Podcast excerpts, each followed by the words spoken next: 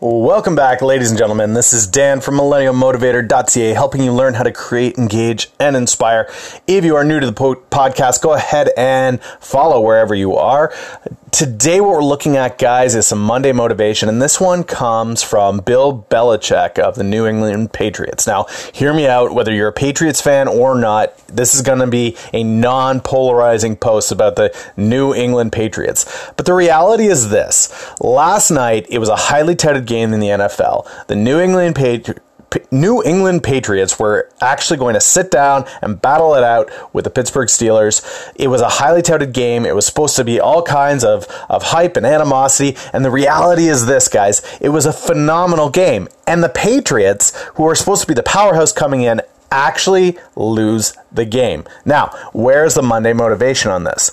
It's surprising that the motivation actually comes after the game after the game, after Bill Belichick, who's the coach for the New England Patriots, has already lost, he crosses the field and finds a wide receiver from Pittsburgh Steelers.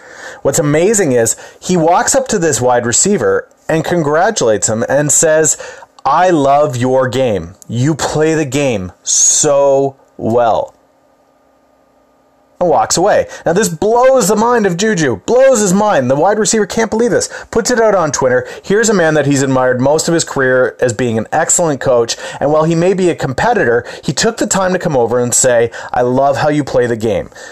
This got me thinking what's our focus when we're playing the game?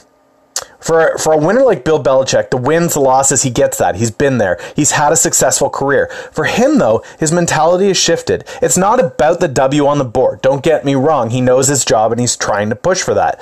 But the reality is, his focus is on excellence. And he recognizes it whether it's from his own team, himself, or the other team. And that is so key. The ability to recognize excellence despite your perspective is vital to success. So today, guys, your Monday motivation is to take a look around you.